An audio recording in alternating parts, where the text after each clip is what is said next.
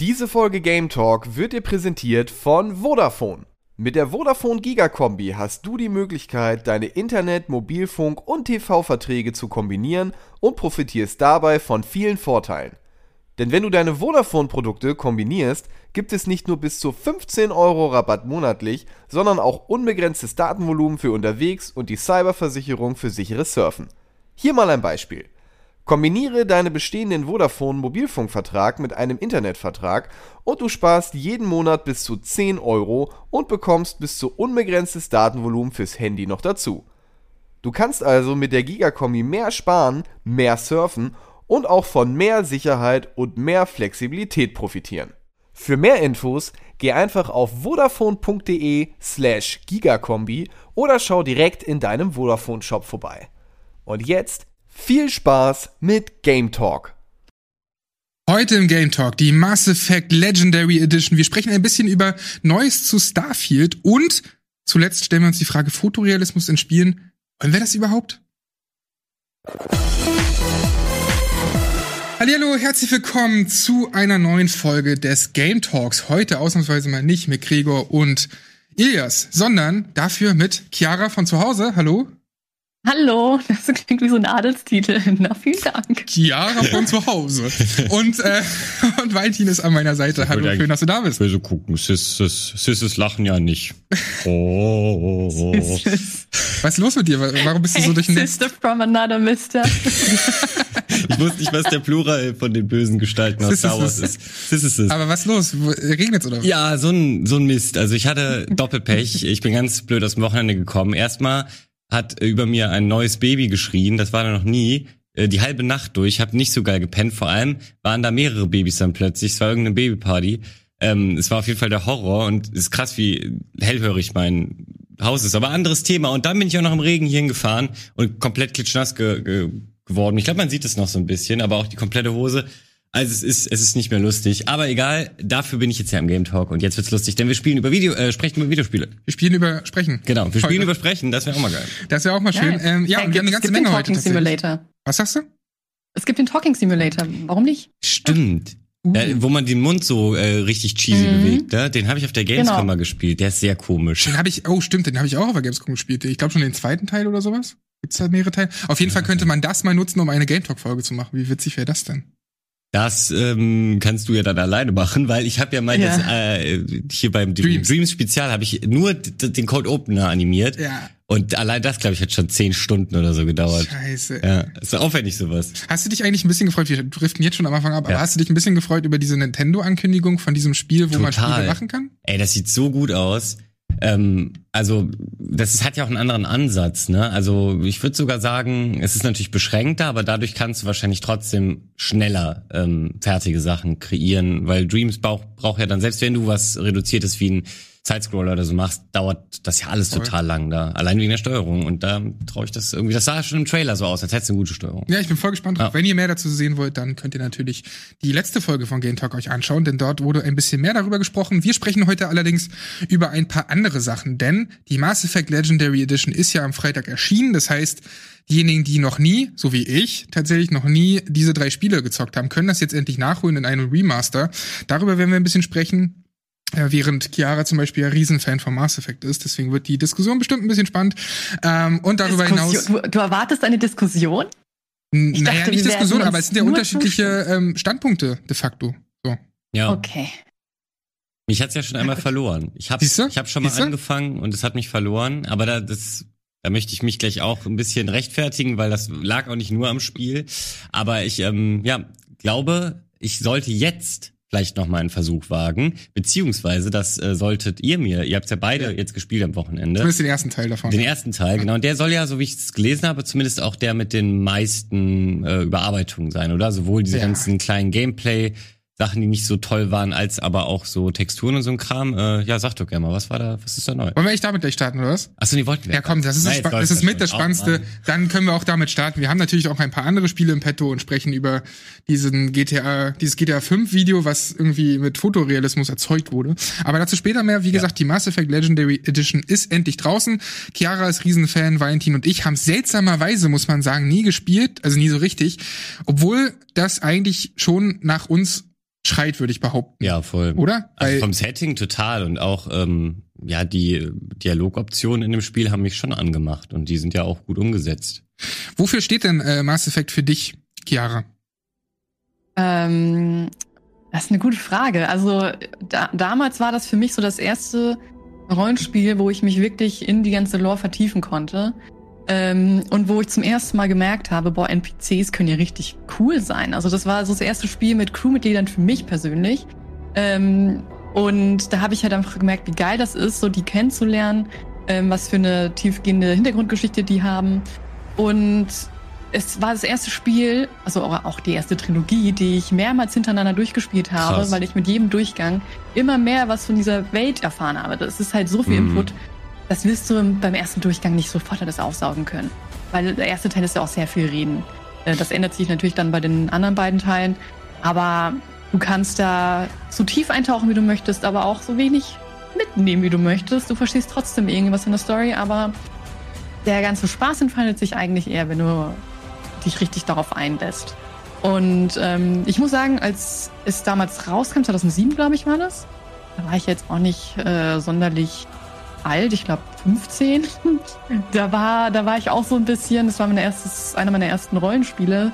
So, okay, muss ich jetzt die ganze Zeit nur reden? Ich weiß, was ich an Weihnachten bekommen habe und so. Mein Vater und meine Schwester saßen neben mir, die dachten sich, ja, gucken wir mal rein, was sie da sich für ein Spiel gewünscht hat für die Xbox 360. Und dann war ich so mit meinen Controllern und ich habe nur gesprochen und bin rumgelaufen. Und die dachten sich, hä, was hast du dir da gewünscht? Und ich habe es aber auch gedacht. Ähm, aber ja, wenn man weiterspielt, dann merkt man halt, wie geil das eigentlich ist und wie spannend das ist. Also, ich ich finde auch, es, es Ja. lohnt, sorry fürs Unter, aber es lohnt sich. Also das, was du dir da alles anhörst, das hat halt auch einen Sinn, ne? Das ist nicht so, wir kennen ja doch hier und da Videospiele, wo einfach nur irgendwas gelabert wird, aber du hast nicht das Gefühl, dass da besonders viel Tiefe oder so drin ist. Und hier habe ich relativ schnell beim ersten Teil das Gefühl gehabt, okay, bei jedem Kram wurde sich was dabei gedacht. Ich bin sogar bei dem Punkt, wo ich mir diesen, die, du kannst so Codex-Zeug sammeln, also Hintergrundinformationen, wo ich mir all das durchlese. Ich habe auch zu diesem ganzen Planeten haufenweise Infos und ich lese mir das durch wie so ein Wikipedia oder sowas, was ich auch vorher nicht gedacht hätte. Die Welt ist so reichhaltig an, an nicht nur geilen Umgebungen, das ganze Worldbuilding ist so unglaublich stark, sondern vor allem, und da liegt für mich vor allem die Stärke, ähm, was die Figuren angeht. Also die Figuren sind so, so interessant. Da gibt's im ersten Teil vielleicht noch zwei diese, diese, ähm, oh, wie heißen die beide? Siehst du? Ich weiß nicht mal, wie die heißen. Ich habe es mir irgendwo aufgeschrieben. Menschen Ähm, meinst du jetzt, oder? die beiden Menschen in der Truppe quasi, die sind super uninteressant, finde ich. Caden und Ashley. Ashley.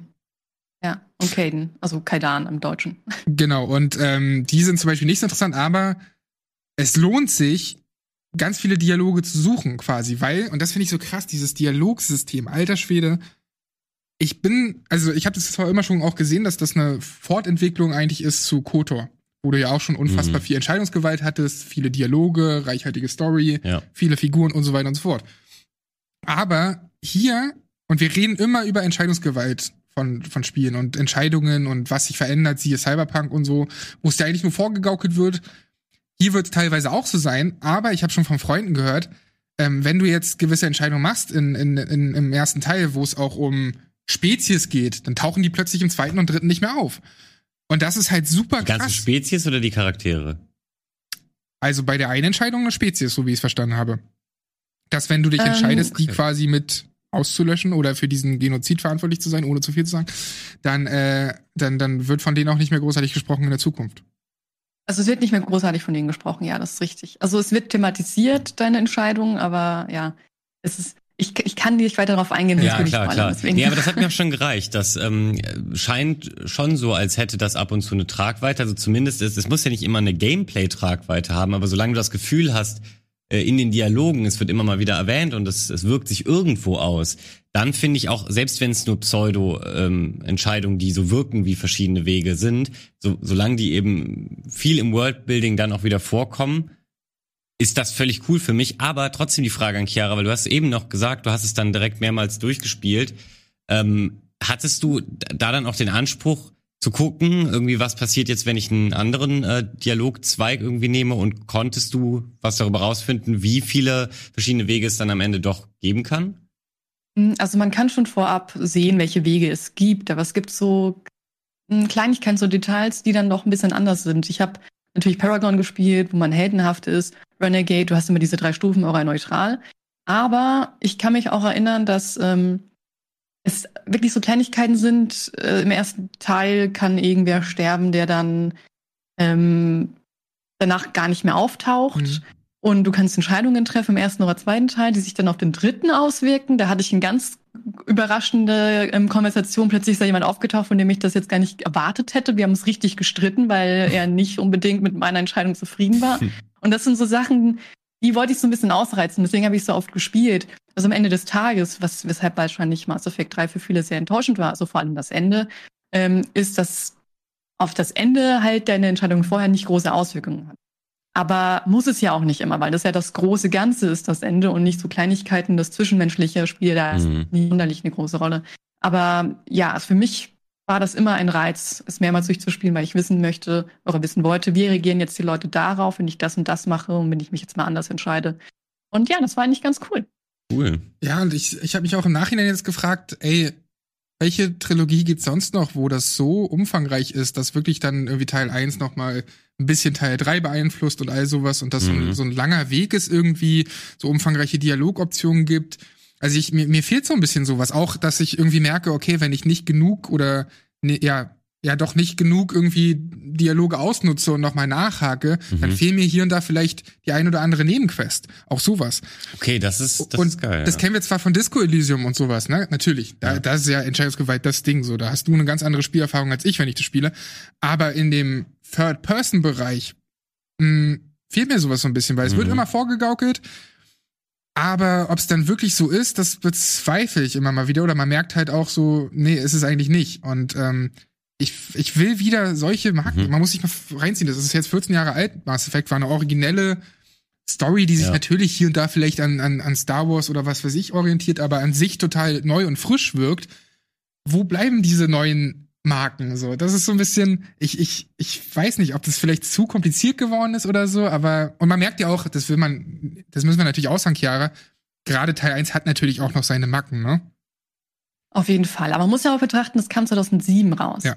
Und dafür war das echt ein richtig gutes Spiel. Was ich gerade noch anmerken wollte, ist, ähm, du hast ja, kannst ja auch entscheiden, was für eine Hintergrundgeschichte Shepard hat, wo er herkommt. Mhm. Und wenn man äh, im Aufzug die Nachrichten hört oder generell mal durch die Citadel läuft, im zweiten Teil ist es, glaube ich, ähm, kann man dann auch Shepards Eltern hören, die sagen, oh, ich bin voll stolz auf dich, irgendwie im Radio, weil die interviewt wurden. Aber du kannst auch eine Storyline wählen, wo die einfach gestorben sind und die gibt's dann einfach gar nicht. Äh, und das finde ich halt so mega cool, geil für, das, ja. für die damalige Zeit. Aber heute merkt man halt schon so an, das Game ist halt ja. Nicht mehr. Im, es wäre ein Remake wäre richtig geil gewesen. Mhm. Weil teilweise kann man Planeten erkunden mit dem Marco. Wollte ich nur mal kurz hier erwähnen. Marco lässt sich jetzt besser steuern als noch ähm, im Original ersten Teil wo man gedacht hat, die Schwerkraft äh, ist halt auf ein Minimum reduziert. Jetzt hat man wirklich das Gefühl, okay, die Reifen bleiben mehr auf dem Boden, man kann es viel besser steuern. Und wenn man da Planeten bereist, kann man Artefakte finden. Und manchmal sind da sowas wie Kurzgeschichten, aber in Textform. Und das ist halt richtig oldschool. Da wurde nichts mit Zwischensequenzen gemacht. Mhm. Es ist auch relativ eintönig, muss ich sagen. Also dieses Bereisen von Planeten. Anfangs denkst du, what the fuck, ich kann den und den und die alle bereisen. Aber es ist dann schon immer mal wieder äh, ähnlich, was man denn dort so erlebt. Ja. Aber man muss eben immer auch bedenken, dass es halt eben 14 Jahre alt ist. Äh, was mich noch so ein bisschen, naja, gestört hat aus heutiger Sicht, sind dann halt so Quests, die ein bisschen nach Passierschein 38 sind. Ne? Mhm. Ähm, geh irgendwie von A nach B und bei B erfährst du, du musst doch noch nach C und dann geht das bis hin zu H. Wie du Aber zurück sind, und hin und her gehst so. Sind die dann nur zum Sammeln, dass man irgendwie auf 100% kommt oder äh, kann man auch da sozusagen dann irgendeine Bindung mit jemandem verbessern und da, das könnte einem wieder was in der Hauptstory bringen? Also, weil wenn die mir wieder geschichtlich äh, in den Dialogen was bringen, die Nebenquests, dann finde ich es hm, fast schon wieder okay oder zumindest gibt's ja irgendeine Art von Belohnung, ähm, also mehr als ein Achievement oder so halt, dass man diesen Fetch-Kram jetzt gemacht hat. Chiara, weißt du das? Weil ich kann natürlich ähm, von meinem einen Weg jetzt das nicht ja, äh, bestätigen? Mhm. Also es ist teils, teils. Ähm, es gibt Missionen, beispielsweise hast du im ersten Teil schon Kontakt mit Cerberus, eine Organisation, die privat finanziert ist und auf das Wohl der Menschheit bedacht ist. Und die spielt in Mass Effect 2 eine richtig große Rolle. Und wenn du diese Mission musst du nicht spielen, aber wenn du die machst, dann hast du schon Bezug dazu. Aber es tauchen auch Charaktere vom ersten Teil auf, die bei der Nebenmission dir einen Auftrag gegeben haben, wieder in anderen Teilen auf und haben dann vielleicht nur eine kleinere Rolle, aber das ist für die Bindung irgendwie trotzdem schöner, wenn du die dann schon kennst oder dich zurückerinnern kannst. Mhm. Du wirst dich nicht an alle zurückerinnern können. Es sind schon viele Nebenquests. Aber es gibt auch so Sammelaufgaben, wie sammel so und so viele turianische Artefakte ähm, oder so Name-Tags von irgendwelchen Leuten, von Soldaten, ja. wo man, also was ich gerade mache, ich bereise so ein bisschen die Planeten, mache gerade noch nicht so hundertprozentig die Hauptquests, damit ich das erstmal abgearbeitet, muss man leider sagen, mhm. habe. Denn die Stationen auf den einzelnen Planeten sind schon mehr oder weniger copy-pasted. Mhm, das ähm, ah, okay, ja, ja, die Stationen sind schlauchig, sind ist schon irgendwie immer das Gleiche. Aber du kannst trotzdem noch ein bisschen mehr über die Welt erfahren, wenn du diese Nebenquests machst. Das heißt mhm. aber nicht, dass die Nebenquests allesamt gut sind. Also eher aber, das Gegenteil. Aber meinst du gerade, dass du dich persönlich dann an diese Charaktere im zweiten Teil erinnerst oder Shepard erinnert sich an diese Charaktere? Äh, beides. Also okay. du kannst das ja übertragen. Du kannst, äh, ich glaube sogar jetzt mit der Trilogie, mit der Legendary Edition, das noch viel einfacher übertragen. Davor war das, je nachdem, welche Plattform du genutzt hast, ähm, glaube ich, auch mehr oder weniger möglich. Mhm. Wohl weiß ich es gerade auch nicht mehr so ganz. Ähm, aber ja, nee, Shepard kann sich dann auch dran erinnern. Aber wenn du dir selbst als Mensch nicht mehr sicher bist, dann kannst du natürlich nachfragen, äh, wo kennen wir uns nochmal her? Und dann wird das nochmal so ein bisschen aufgefrischt. Ja. Ich bin mal auch gespannt, wie so Teil 2 und 3 aussehen, weil, also man muss dazu sagen, wir haben die Keys relativ spät bekommen, deswegen sind Chiara und ich bisher auch nur dazu gekommen, den ersten Teil zu spielen. Ähm, bei mir werden dann die nächsten Tage und Wochen, werde ich mich halt den zweiten und dritten Teil widmen. Aber beim ersten Teil ist mir aufgefallen, diese Third-Person-Action-Shooter-Mechaniken sind halt auch ganz schön fummelig. Also da springt dann ständig ja. mal einer von deinen Kameraden davor, wo du gerade irgendwie per, per Scharfschützengewehr oder so hinzielst. Mhm. Oder ähm, das dauert manchmal ein bisschen länger, ehe er sich oder sie, je nachdem, wen man wählt als Shepard, äh, deckt, ne? Ob, ob du halt dich dahinter versteckst oder nicht. Das ist irgendwie, ich hab's immer noch nicht so richtig raus, weil du musst eigentlich X drücken. Aber manchmal muss ich auch vorher trotzdem erst in die Hocke gehen und dann X drücken, damit er sofort daran geht. Und das ist irgendwie ein bisschen komisch. Ich weiß, ich bin da gespannt, ob das im zweiten oder dritten Teil besser wird. So, aber hast du von diesen. Aber ta tatsächlich wurde das verbessert. Im ersten Teil war es ein bisschen schlimmer. Also du musst eigentlich nur dagegen laufen und dann geht das schon. Außer die Deckung ist niedrig, dann musst du in die Honke gehen und dagegen laufen. Ach, okay, das ähm, aber ja, die KI ist nicht sonderlich smart. Die haben das hat auch ein bisschen verändert, was ein bisschen eingängiger, eingängiger ist, war natürlich auch nicht perfekt. Ähm, aber was ich schön finde, was ich übrigens, nachdem ich Greedfall gespielt habe, sollte man das auch nicht als selbstverständlich sehen. Tatsache ist ja, dass du deine Crewmitglieder ja auch aufleveln kannst, dass sie dann hacken können oder mhm. mhm. ähm, Electronics ist da so ein Perk. Und das oder die Decryption. Das sind dann Sachen, wo du dann bestimmte Kisten aufmachen kannst, wenn dein Level mhm. high, also hoch genug ist. Jetzt rede ich schon Englisch die ganze Zeit. ich spiele es auf Englisch. Ähm, und ja, dann finde ich das cool, weil du selber brauchst diese Skills gar nicht, sondern es reicht, wenn die Crewmitglieder die haben. Mhm. Und das hat mich bei Greedfall zum Beispiel so gestört, dass du diese Skills gebraucht hast, obwohl du Teammitglieder hattest mit ähnlichen Fähigkeiten. Mhm. Und dementsprechend äh, weiß ich das sehr zu schätzen, dass das Mass Effect einfach hat. Und äh, ja, ich finde schon auch optisch äh, schon ein größerer Sprung. Ich denke mal, wenn man es davor das Original nicht gespielt hat, merkt man es vielleicht nicht so sehr. Aber wenn man das doch miteinander vergleicht, so gegenüberstellt, sieht man einige Verbesserungen. Ich muss aber sagen, bei mir gibt es dann schon ein paar Bugs, wo mhm. Shepard irgendwo hängen bleibt und dann hat er immer so, mhm. so eine Pfeilanimation. Schade, so Oder Shepard bewegt dann, ne? sich nicht. Ja, genau, das war davor nämlich nicht drin. Ach krass. Ich habe ich hab das auch irgendwie mit beiden mhm. Modi probiert, ne? Du hast ja einmal wieder Performance-Modus und einmal ja. den, den Framerate-Modus quasi. Oder nee, Qualitätsmodus und per Performance, was mhm. der Framerate ist. Und bei beiden habe ich auch diese ähm, Lags, sag ich mal. Mhm. Das ist schon sehr störend, Chiara. Ich habe da auch bei, bei deinem Tweet so gedacht, ja, ich hab's leider auch. Ja, und ich muss sagen, ich habe eine 3080 halt und ich habe einfach, ich habe einen richtig guten PC und ich habe halt Frame Drops, wenn ich mit Makro Planeten bereise. Ja. Ich mein, man kann zwar jetzt, es ist nicht so störend, dass das jetzt den Spielspaß komplett äh, zerschießen würde.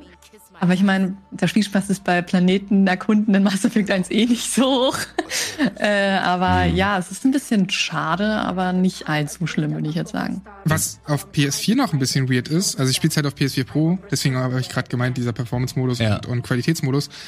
Da ist es dann so, wenn ich zum Beispiel den äh, Performance-Modus nehme mit 60 Frames oder an die 60 Frames, ähm, dann sind aber die Zwischensequenzen nicht so richtig in 60 Frames. Also dann ist. Also ist die noch auf 30 gelockt. Oder 40 oder so. Auf jeden Fall ist es nicht 60. Das wundert mich immer wieder, weil ja. ich bin eigentlich nicht jemand, der so krass drauf achtet, aber wenn du dann 60 drin hast und das größtenteils auch ganz gut läuft so. Mhm. Und dann eine Zwischensequenz kommt und dann das eben nicht ist, dann fällt's halt doch auf. Ja, du, du merkst es halt immer, wenn es hin und her wechselt sozusagen. Aber äh, meinst du mit Zwischensequenz das, wo man im Dialog gerade unterwegs ist oder wirklich äh, nee, ähm, so wenn wirklich Cinematics, wo dann auch mal die Kamera ein bisschen die Normandie landet. sowas äh, genau, oder ja. sowas. Das, ja, das, genau. Okay, ja, verstehe. Da ist es dann halt leider. Und das finde ich schade. Und Mhm. ich hätte ein bisschen mehr mehr erhofft vom Technischen, weil sie sehen, Mhm. also wir sehen ja hier gerade auch, keine Ahnung, die haben so, so Schatten angepasst und so, dass jetzt vom Helm irgendwie der Schatten realistischer ins Gesicht Mhm. fällt und sowas. Ja, Aber ich- man hätte vielleicht noch ein bisschen mehr rausholen können. Ich, ich hatte, hab's ja nicht gespielt, aber natürlich kann ich äh, was zu der Grafik sagen, weil ich habe mir bisher nur Grafik-Comparisons äh, von allen drei Teilen angeguckt. Einmal Digital Foundry durchgeguckt. Genau, sozusagen. Und ähm, das hat mich natürlich am meisten interessiert, weil es gibt ja manchmal auch sehr starke Remaster, wo man denkt, boah, das ist jetzt aber, da haben sie ja einiges gemacht. Und ich finde, das trifft auf jeden Fall auf den ersten Teil äh, zu. Der ist schon für ähm, Menschen, die irgendwie sehr viel Wert auf Optik legen, fast eine Zumutung. Also es ist schwieriger, den nachzuholen. Den muss ich ganz klar sagen, dass das auch ähm, vielleicht einer der Gründe war, warum ich gesagt habe, nee, boah, das ist irgendwie alles so ein bisschen kantig und ich weiß nicht. Vielleicht, wenn ich mal gar nichts habe. Und jetzt habe ich aber Bock, weil Ah. die Texturen sehen fein aus, ähm, die Schatten ähm, waren vorher auch teilweise nicht richtig, also dass du irgendwie so dynamische Schattenversuche hattest, wo die dann aber viel zu riesig sind und so. Also haben da eben im ersten noch einiges gefixt, aber so aktueller die Titel werden, desto weniger grafische Verbesserungen gibt's da. Hm. Also äh, im dritten ist fast nichts passiert. Ein bisschen feinere Texturen und das war's, hatte ich so den Eindruck. Auch vielleicht ein bisschen bessere Beleuchtung, aber es fällt nicht mehr so stark ins Gewicht. Aber dazu muss man sagen, du hast wahrscheinlich vor allem dir so PC-Vergleiche angeschaut, oder? Weil, Ja. ja, logisch, genau, weil, wie gesagt, ich habe halt einen PS4 Pro-Key bekommen oder PS4-Key. Und wenn du da auf 60 gehst, auf 60 Frames, dann leiden natürlich die Texturen schon sehr drunter. Da siehst du dann Ja, halt okay, auch krass. irgendwie irgendwelche äh, Probleme im Hintergrund und sowas alles. Das stört mit der Zeit dann nicht mehr, ne? Mhm. als jemand, der jetzt auch nicht so sehr auf Grafik achtet wie du zum Beispiel. Aber es ist schon, ähm, es ist schon irgendwie ein bisschen schade. Ich weiß gar nicht, wie das auf PS5 zum Beispiel läuft oder so, aber Der Pro wundert mich das nämlich auch schon fast. Ne? Das ist jetzt ja keine so schwache und auch noch nicht, noch nicht so alte Konsole. Und Aha. so krass fand ich den Sprung von der Grafik jetzt eben nicht, dass ich nicht denke, dass das, wenn man das ordentlich optimiert hätte, die PS Pro nicht packen könnte.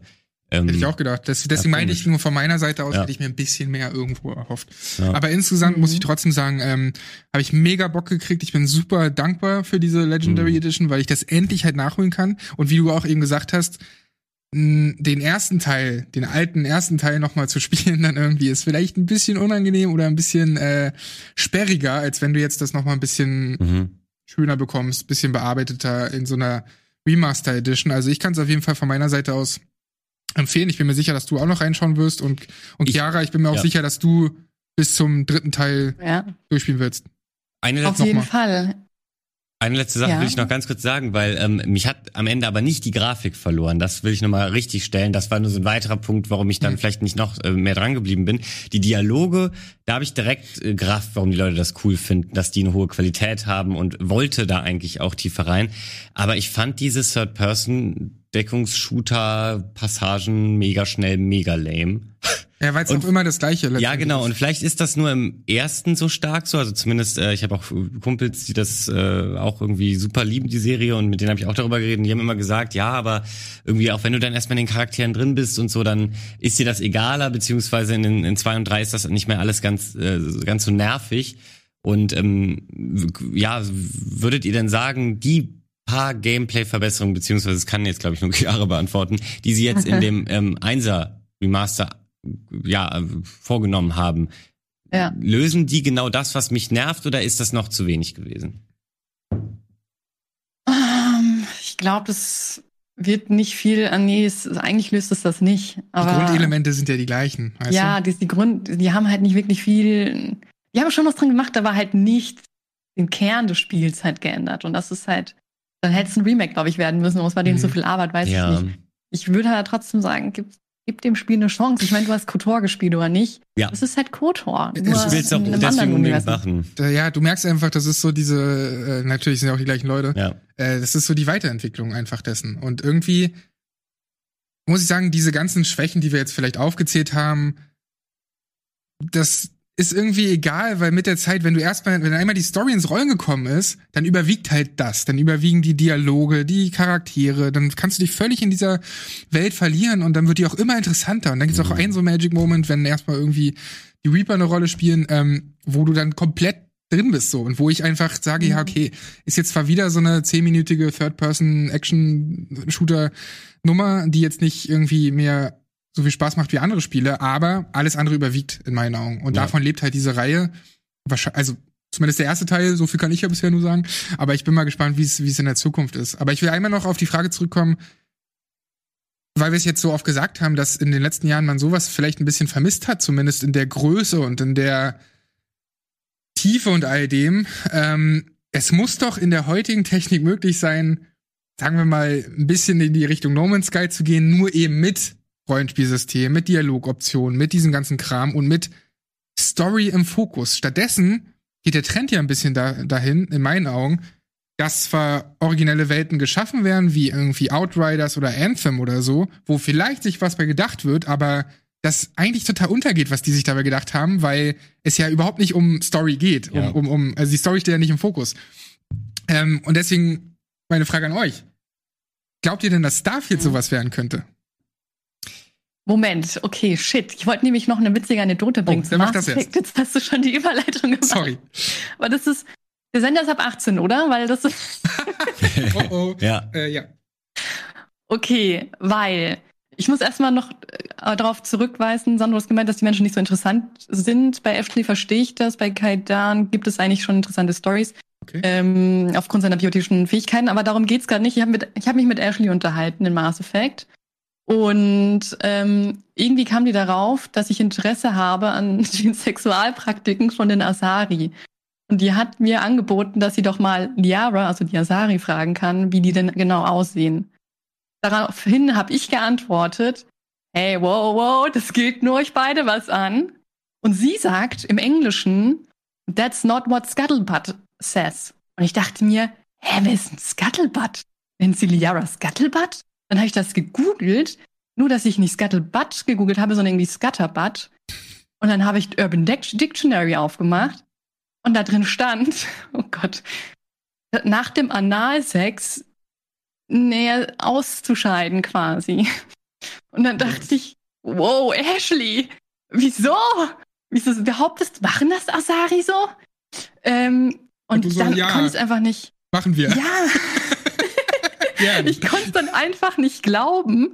Hab das dann noch mal so gegoogelt mit dem Kontext Mass Effect. Und dann kam raus, dass es Scuttlebutt heißt und das ist ein Begriff für ähm, so Drahtstante oder so, also Gerüchten Ah, zufolge. okay, okay. Und ich, ach so. Du erstmal durchgeatmet. Weil, vor allem, es hätte halt zum Kontext gepasst eben. Ja, stimmt. Und deswegen war ich so, okay. Das ist ein witziger Zufall. Schwierig. Und du hättest es Ja. dem Spiel ja auch so ein bisschen offensichtlich zugetraut, weil das richtet, richtet sich mit seinen äh, Romance-Geschichten ja schon ein bisschen mehr an Erwachsene als an Kinder, oder? Ja, Ja, ich schon sagen. ja, Aber schon auch mal eine Frage zu dieser ganzen Romance-Geschichte. Bei mir bis, war bisher noch gar nichts. Entweder habe ich nicht genug auf, auf irgendwie Charme geskillt oder so. Nee, Charme ist es nicht, aber der eine Skill ist doch irgendwie dafür besonders hilfreich. Chiara, kommt das eher Richtung, Richtung Ende oder was mache ich da falsch? Nee. Weiß ich nicht, wie viele Stunden hast du schon gespielt? Also ich bin jetzt bei irgendwie 15, 16 erst. Aber Was? Ja. Hey, bei mir hat sofort keine Ahnung Yara mit mir geflirtet. ja, Also okay, schon flirten, zwei- okay, aber ich bin jetzt noch in keiner großen- Beziehung oder so ein Zeug. Ach so, nee. Also Beziehung kommt erst dann vor der letzten Mission. Aber Ah, okay. so, dass sie sagen, die haben Interesse, kommt schon vorher. Okay. Date Doktor.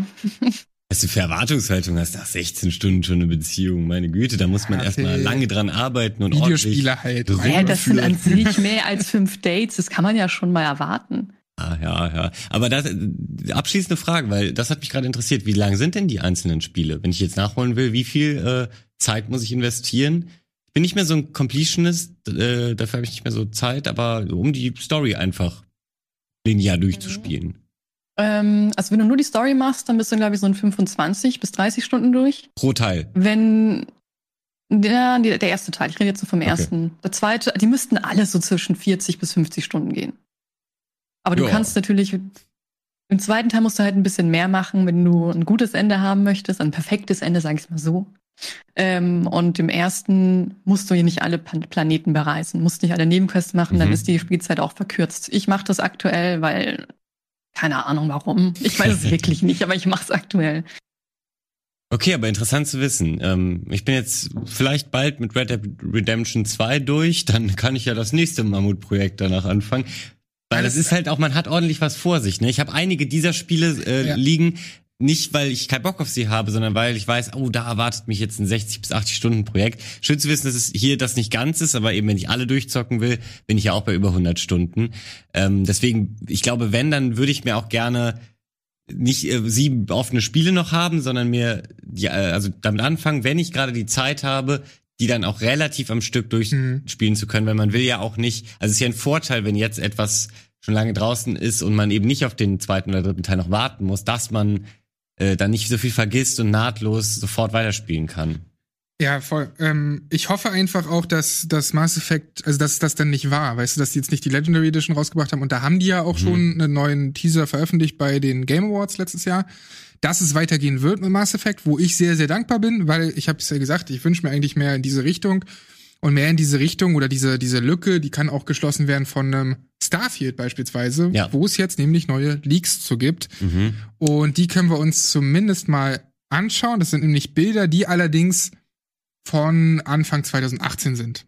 Deswegen mal gucken, wie viel da überhaupt dann wirklich so aussehen wird. Okay, aber ich vermute, beziehungsweise ich hoffe, dass sie 16 times the detail.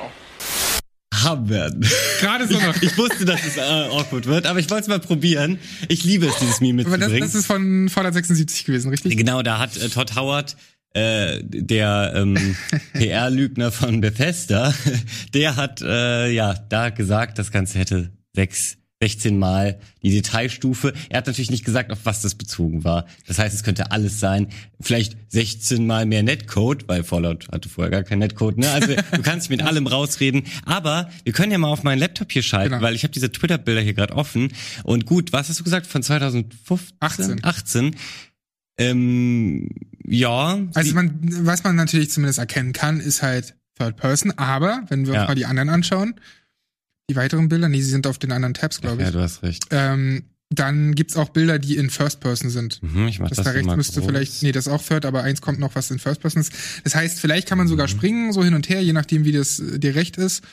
Es soll sich aber auch abheben von dem Mass Effect und sowas, aber ich begrüße sehr, dass es wieder so ein großes Weltraumspiel irgendwann geben wird. Es soll ein. Singleplayer-Rollenspiel sein, wie man es eben von, von Bethesda gewohnt Ja. ist. Was wolltest du sagen? Ich weiß es nicht mehr. Okay, hier, das ist so eine First-Person-Variante, Mhm. denke ich. Ähm, man weiß noch relativ wenig. Es soll teilweise sich um prozedurale Generierung handeln. Oh, okay. Ähm, und technisch ist halt die Frage, du hast es eben schon angesprochen, wie groß endlich mal bei Bethesda oder ob bei Bethesda endlich mal ein großer Step kommt, was so Technik angeht, denn wie auch bei Elder Scrolls 6 soll die Engine erneuert worden sein, ähm, mit den Möglichkeiten der Xbox Series X. Denn wir wissen ja, Bethesda gehört inzwischen zu Microsoft, aber, und das ist das Interessante, der Ursprung der Engine bleibt natürlich die gleiche. Der Grund dafür sind vor allem die Modder. Weil da gibt's ja dieses Tool, womit du dich, glaube ich, auch schon mal beschäftigt hast, diese, ähm, Creation, diese, Crea diese Creation Mod, äh, Creation Editor. Creation also, Editor, so, ja, äh, genau. Das ist eigentlich das gleiche, was die Entwickler auch benutzen. Ähm, Und er meinte, genau, darauf meinte er halt so, ey, warum sollten wir das wegwerfen? Es ist auch für uns eine effiziente Arbeit und eine effiziente Entwicklung. hm. Warum sollten wir das nicht mehr nutzen so? Ähm, aber ich hoffe trotzdem, dass ja, weil äh, jeder kennt Bethesda so, dass die Spiele zwar irgendwie inhaltlich alle ganz cool sind, aber hier und da technisch ihre Probleme haben, dass da endlich mal ordentlich ein Schritt gemacht wird.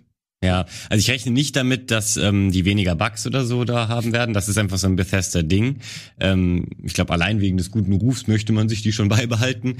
Aber ähm, ich, ah, ich hoffe so, dass sie da halt, also ich habe dazu so viel YouTube-Videos auch schon gesehen, äh, wo die Leute wirklich, also auch Developer und so anfangen, diese Engine, weil du da eben so viel da reingucken kannst durch diese Developer-Tools, ähm, analysiert haben und äh, ganz viele sagen wirklich, sie müssten eigentlich den ganzen Kern von Grund auf erneuern. Also so, dass die, da wurde einfach immer nur draufgeklatscht seit Morrowind ähm, und das hat der nicht so gut getan und die ist sozusagen so Spaghetti-Code. Also so, Mhm. ähm, ja, also für das, was sie macht, verbraucht sie viel zu viel Ressourcen und man müsste Mhm. das irgendwie klüger machen. Kann ich jetzt aber natürlich auch so nicht beweisen, dass das tatsächlich so ist. Vielleicht ähm, ist Bethesda auch genau da seit Jahren dran, weil da kam jetzt ja so, ja, die, den längsten Abstand schon nichts mehr, ne? Sonst, ich meine, vor, ähm, hier Skyrim war 2011 und dann, ich glaube, 2013 oder 14 kam ja Fallout 4. Das war ja eben noch recht nah und seitdem ist schon wieder ewig her. Genau, seitdem kam nichts außer 76. Ähm, also natürlich noch die anderen Spiele, aber ich meine jetzt in diesen von, von grö größeren Rollenspielprojekten. Und vor allem von Marke. Bethesda Game Studios selbst entwickelt. Und von Weil denen- Bethesda genau. steht ja auch zwar für Wol Wolfenstein Ja. und so und Doom, aber da sind sie eben nur Publisher. Genau, und äh, das Letzte, was ich noch zu Starfield zu sagen habe, ich, ähm, ich bin froh, dass du gerade noch gesagt hast, okay, und hier ist noch ein First-Person-Bild, weil das wäre für Hm. mich der Downer gewesen, Third-Person. Also nicht generell immer, aber bei Bethesda-Rollenspielen finde ich gerade das geil.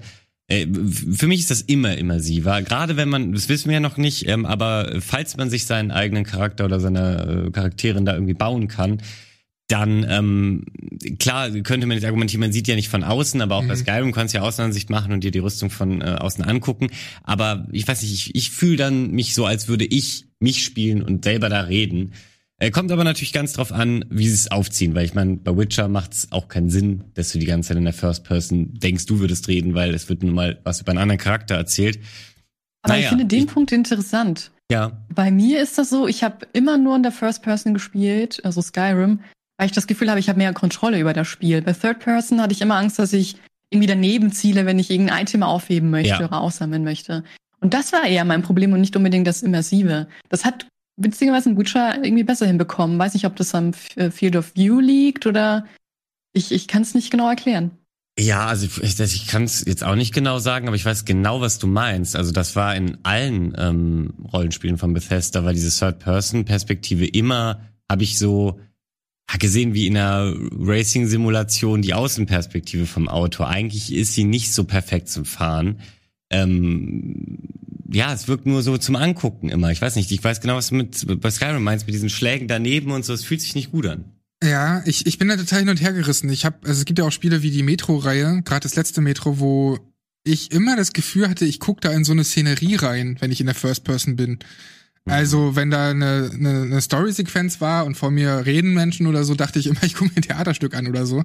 Da hatte ich nicht dieses Gefühl, immersiv zu sein. Also ich glaube, es hängt viel damit zusammen, wie es gemacht ist. Das ist einfach, Ja. ähm, wie gut die Dialoge geschrieben sind, wie sehr du Teil der Szenerie bist und so. Ja, Wahrscheinlich. Ja, wobei jetzt die Dialoge nie Bethesdas Stärke waren, würde ich sagen. Also ich fand die äh, Welt und die Geschichte durch andere Sachen überzeugend und, und, und cool und vor allem besonders, weil die immer, die, die haben Händchen für merkwürdige Charaktere, die mir in Mhm. Erinnerung bleiben, weil sie aber nicht ähm, super deep sind oder mega ausführlich ähm, mit krassen Backstories geschrieben sind, sondern ich sage immer gern, weil die da alle irre sind in diesen Welten von denen und jeder hat so sein, seine kleine Macke. So, das war deren Stärke, aber ich weiß nicht, es war jetzt nie so, dass du dachtest, Hm. boah, weißt du noch hier, ich hau jetzt mal das dicke befester Zitat raus und so, das, das macht doch keiner. Das schon auch wieder. Bevor wir äh, uns noch mal ein paar Spiele anschauen, die ihr gezockt habt, ähm, würde ich noch mal die Frage stellen bezüglich Starfield. M, Würdet ihr es begrüßen, wenn das tatsächlich Microsoft exklusiv rauskommen würde? Oder sagt ihr eigentlich Exklusivität geht mir ein bisschen auf den Keks? Wahrscheinlich Oh, als PC-Spieler ist euch egal, ne? Ey, ich habe alle Konsolen halt auch hier, mir ist es vollkommen Oh. egal. Da bin ich halt ganz egoistisch so. Hä, Könnt mich mal, ist doch nicht mein Problem. Also mir ist Ah, es, mm, nee, wolltest du nee, noch was sorry. sagen? äh, Nee, nee, sag erstmal dein Statement, können wir vielleicht noch mal kurz darüber diskutieren. Mir ist das sowas auch immer relativ egal. Äh, Also ich wäre dafür, dass sie es für alle einfach ähm, veröffentlichen. Ich finde Exklusivität komplett albern. Und sie gehen ja auch ihren Weg schon mit, mit PC und Xbox, dass sie eigentlich alles da draufhauen, da sie jetzt die Rechte haben. Ich dachte, das stünde jetzt aber bereits fest, dass sie ist immer noch keine offizielle Ansage. Also es gibt jetzt einen neuen ähm, Tweet von Jeff Grubb, das ist ein VentureBeat ähm, Genau. Redakteur.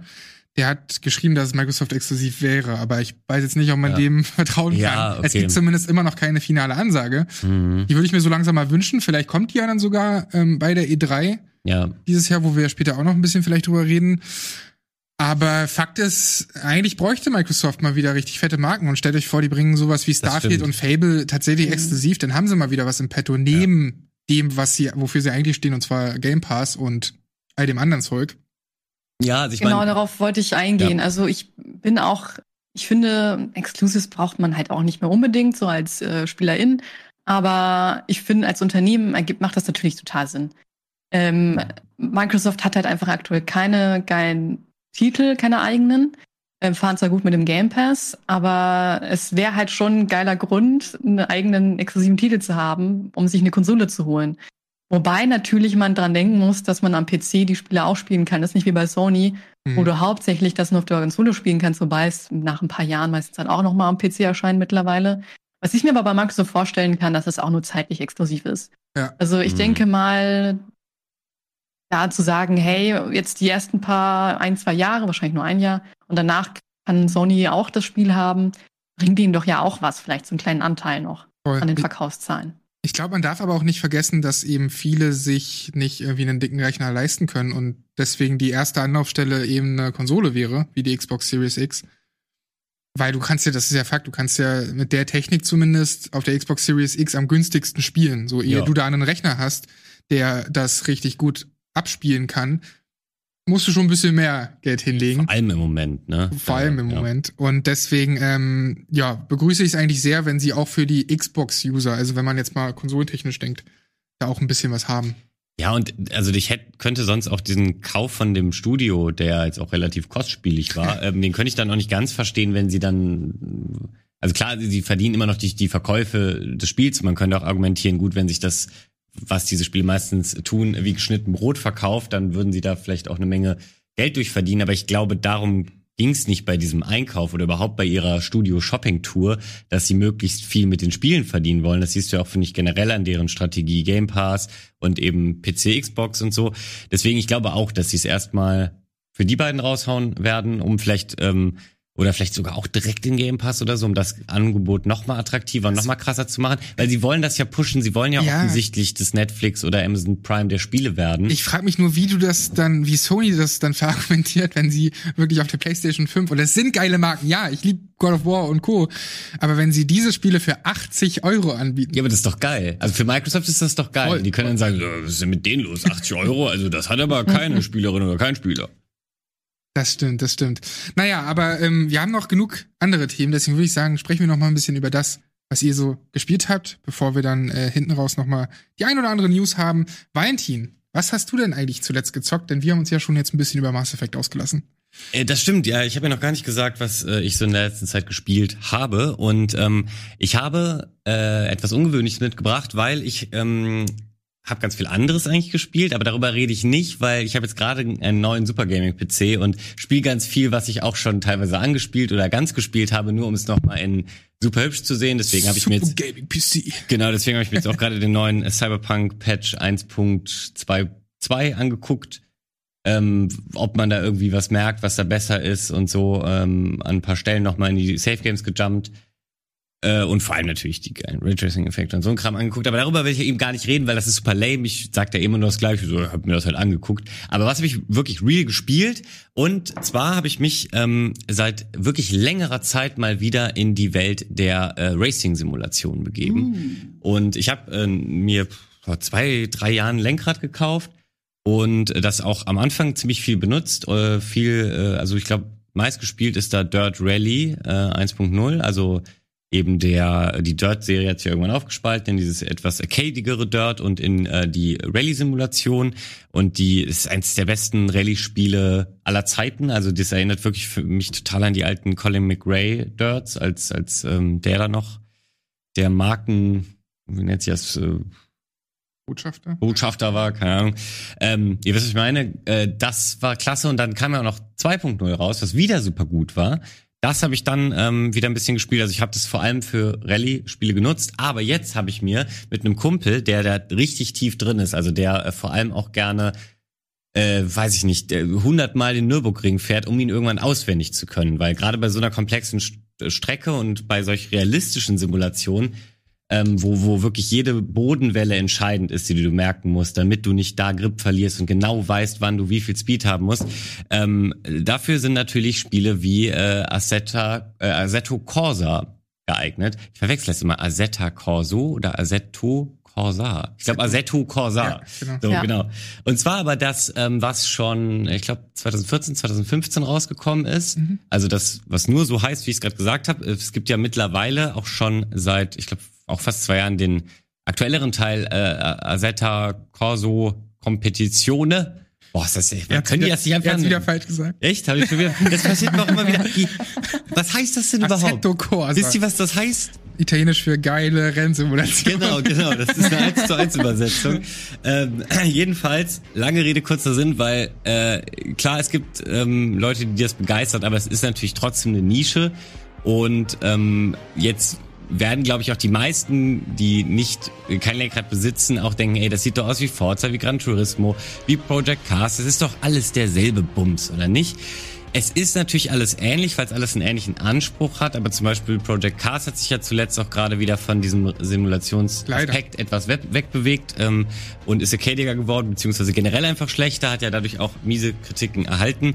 Und äh, auch Forza Motorsport 7, die ja auch wiederum ihren arcadigeren Ableger mit ähm, Hor- Horizon haben, äh, ist aber auch noch wesentlich arcadiger als eben dieses Spiel. Das gilt neben iRacing, was man allerdings leider monatlich bezahlen muss, als eben die Simulation. Also damit kommst du eben am nächsten, an, ans, ja, äh, am, am, als nächstes am, Am nächsten ran. am an die nächsten echte ran, danke. Fahrerfahrung. An, an eine echte Fahr Fahrerfahrung. Warum, warum erzählst du mir das eigentlich? Wegen Assetto Corsa und Assetto Corsa. Ja, ich bin komplett durcheinander durch diesen Namen. Also das finde ich auch die größte Frechheit an dem Spiel. Deswegen habe ich bei Steam äh, dem auch einen Daumen nach unten gegeben. Zu Recht. So macht man das im. Internet. Ja, genau. So, so läuft das Internet. Du hast es verstanden. Nee, aber äh, kurzes Fazit. Ich habe es jetzt nicht mega viel äh, und mega lang gespielt, aber ich habe mich auf jeden Fall noch zum äh, ein oder anderen Racing-Abend mit diesem entsprechenden Kumpel auch verabredet und würde das auch echt gern mal. Ihr könnt ja mal in die Kommentare übrigens schreiben, wie viele von euch, die das jetzt hier das Video sehen, das haben und ähm, auch ein Lenkrad besitzen und so und vielleicht bei so einem Community-Race mal mitspielen würden, weil das stelle ich mir auch geil vor mit äh, 15 bis 25 Leuten oder so, da ist so eine Rennstrecke, irgendwie 20 Runden, äh, einer castet das hier.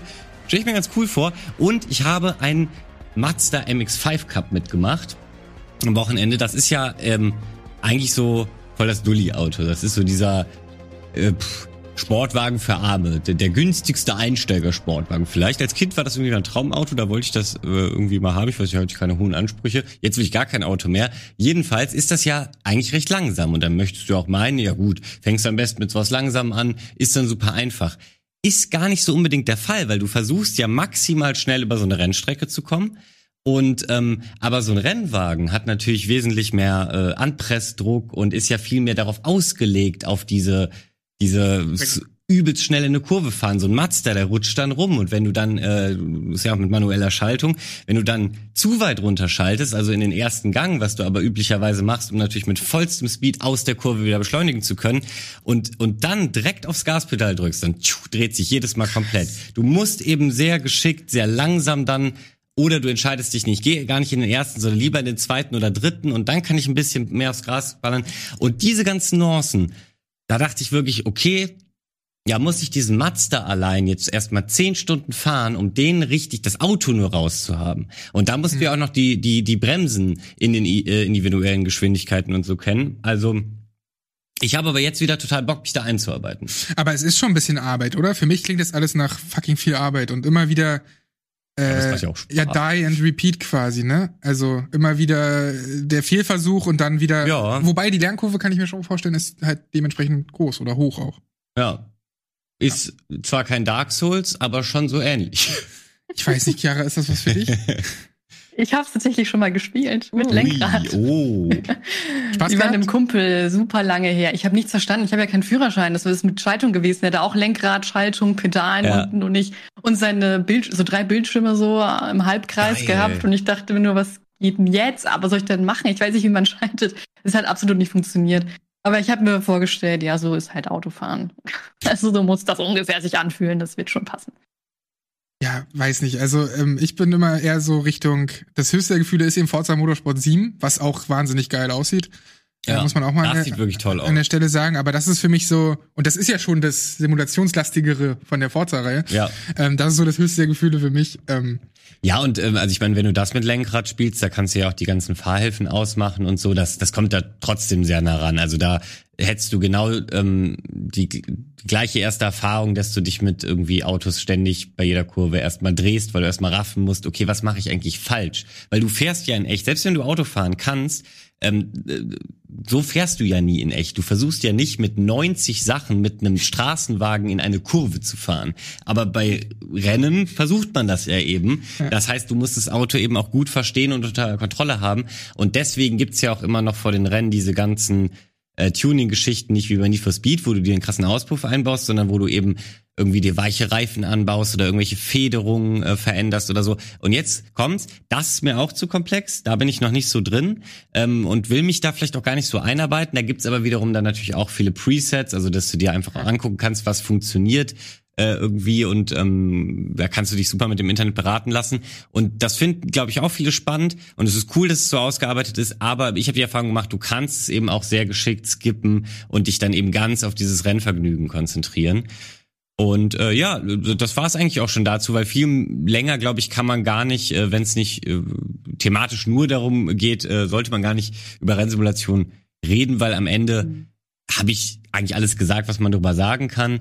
Ähm, ich werde jetzt immer mehr noch auschecken. Ich habe letztens mal in so einem Steam-Sale einfach voll zugeschlagen und mega viele, die ich schon lange auf dem Zettel hatte, ähm, mir mal in den Warenkorb gepackt und die hängen jetzt noch in der Bibliothek rum. Unter anderem habe ich zum Beispiel noch nicht Project Cast 2 gezockt. Also eins hatte ich damals gezockt, zwei soll noch ganz okay sein. Drei muss ich mir dann erst gar nicht holen.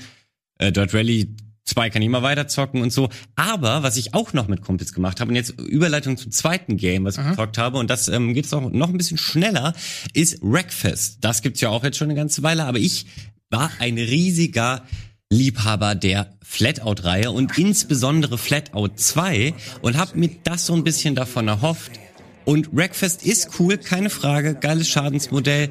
Äh, man kann lustige Fun-Modi da mit Freunden spielen. Aber ich war, weil ich Flatout 2 erwartet habe, dann doch etwas enttäuscht.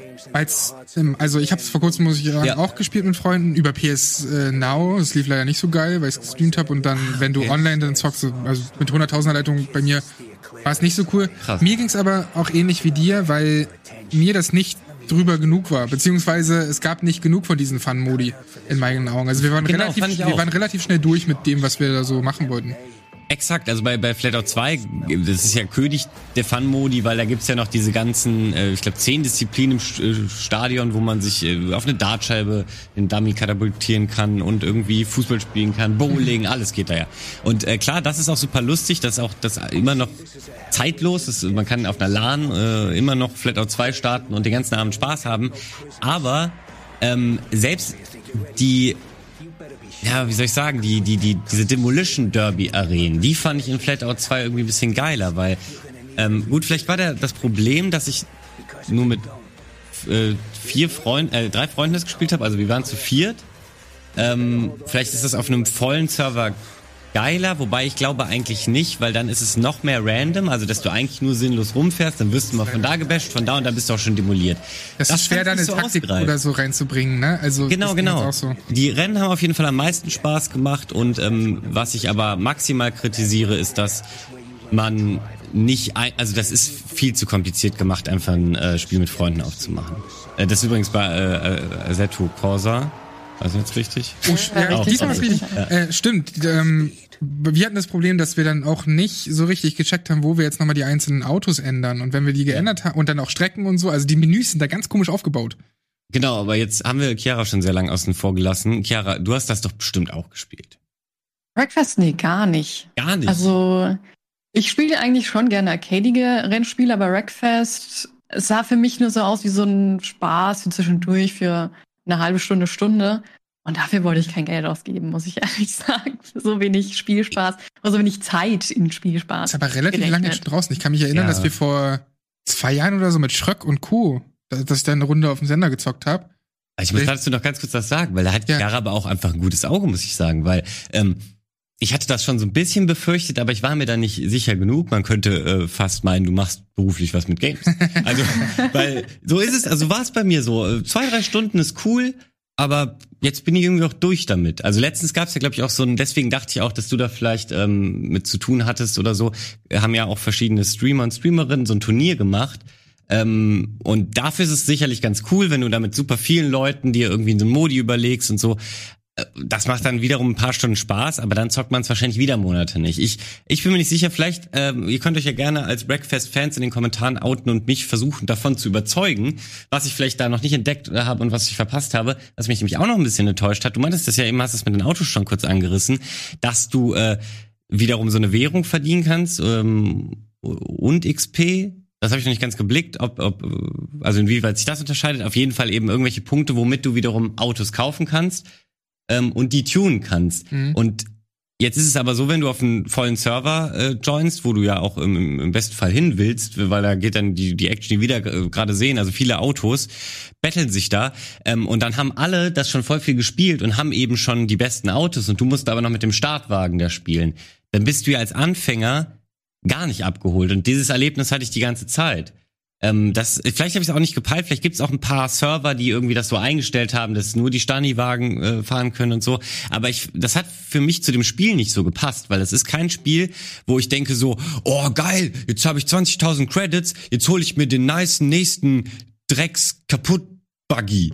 So, also das sind ja keine Autos, auf die du dich freust. Es geht ja auch nicht um Simulation und Nee, um Stärke von Autos, sondern einfach, du brauchst ein paar Skills halt und willst halt arcadige, spaßige Action haben. so nehme ich. Mit Freunden. Also das, das habe ich einfach nicht so richtig ja, verstanden. bin ich bei dir. Ja. Da war ich auch, da haben wir auch nicht so richtig hat man, hat man in irgendeiner Form noch taktische Tiefe in diesem Spiel? Also ich würde behaupten, ab einer dass, bestimmten, dass man Fähigkeiten hat, wo man irgendwie Leute wegballern kann oder so.